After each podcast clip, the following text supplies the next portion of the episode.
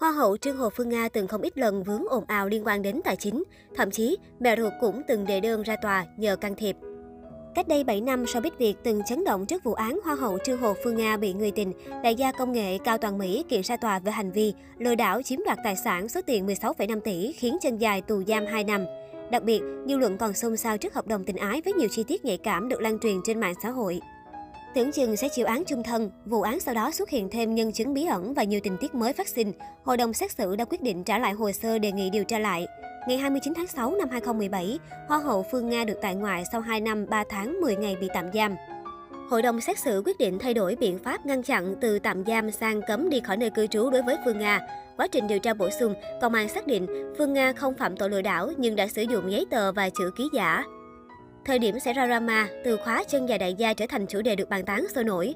Ngoài mối quan hệ được cho là không trong sạch này, mới đây, các clip đối đáp của Hoa hậu Phương Nga với luật sư Cao Toàn Mỹ và Viện Kiểm sát bất ngờ xuất hiện lại. Đa phần đều khen ngợi sự thông minh, lập luận sắc sảo của nàng hậu tri thức.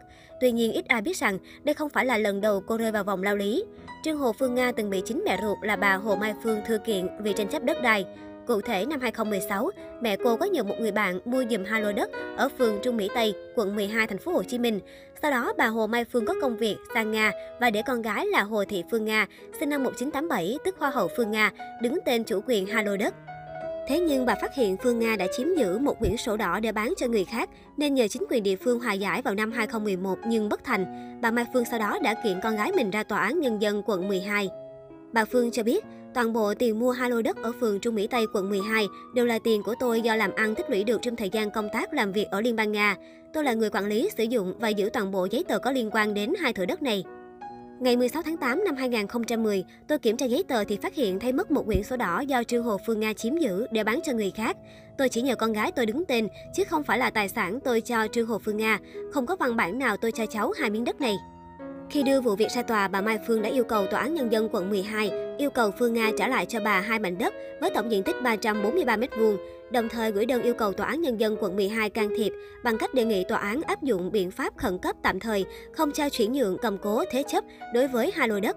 Mặc dù bà đã nộp đầy đủ các giấy tờ quan trọng cũng như bản cam kết người làm chứng, nhưng bà Mai Phương vẫn thu kiện con gái mình.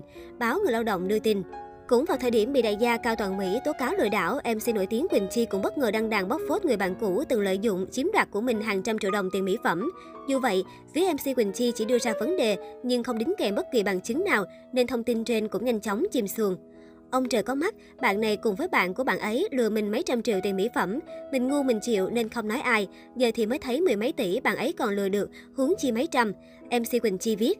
Bên cạnh đó, Hoa hậu Trương Hồ Phương Nga còn phong khoanh thông tin từng bị chủ căn hộ Imperial khởi kiện vì không trả tiền thuê nhà như cam kết. Hiện tại, Trương Hồ Phương Nga đang có cuộc sống yên bình với vị trí giám đốc marketing trong một công ty chuyên nội thất. Có lẽ việc được khôi phục quyền công dân là điều ngoài sức tưởng tượng, nên Hoa hậu từ chối quay trở lại showbiz, tránh những thị phi không mong muốn.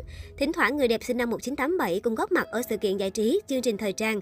Ở tuổi U40, Phương Nga tiết lộ mình vẫn đang độc thân. Song cô cho biết, không cảm thấy cô đơn mà xem đó là niềm vui, có thể thoải mái làm mọi việc bản thân yêu thích. Trương Hồ Phương Nga chia sẻ về gia đình, những mâu thuẫn hiểu lầm với người thân luôn luôn là mất mát, nỗi đau rất lớn với tôi. Bởi vậy tôi luôn cố gắng lùi lại để giảm bớt những phức tạp mâu thuẫn. Hiện tại, tôi đang cố gắng hết sức để hạn chế thấp nhất những hiểu lầm, để những mâu thuẫn không khắc sâu thêm. Cô còn thẳng thắn thừa nhận vụ việc 16 tỷ đồng là một sai lầm. Thứ nhất, tôi đã tin tưởng sai người. Thứ hai, tôi đã quá tự tin khi nghĩ rằng có thể dùng tiền để đoán định tấm lòng trách nhiệm của người đàn ông với mình. Trong khi đó, tiền lại là thứ người ta hay dùng để lợi dụng nhau nhất. Phương Nga chia sẻ những bình luận ác ý trên mạng cũng khiến cô tủi hổ, nhưng vui và cảm động khi đọc được bình luận động viên khích lệ mình. Cô trân trọng sự bao dung vị tha của mọi người dành cho mình.